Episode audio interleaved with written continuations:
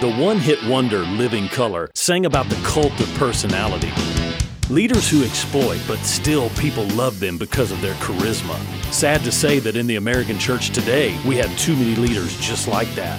People following them because of their fame and promising them a fortune, but only exploiting them for their own gain. Jesus said about himself that he came not to be served, but to serve and to sacrifice his life. Preachers that are following Christ are servants, not celebrities. They're striving to be faithful, not trying to be famous. It's a shame that someone who carries his name would lower the bar and live like a rock star.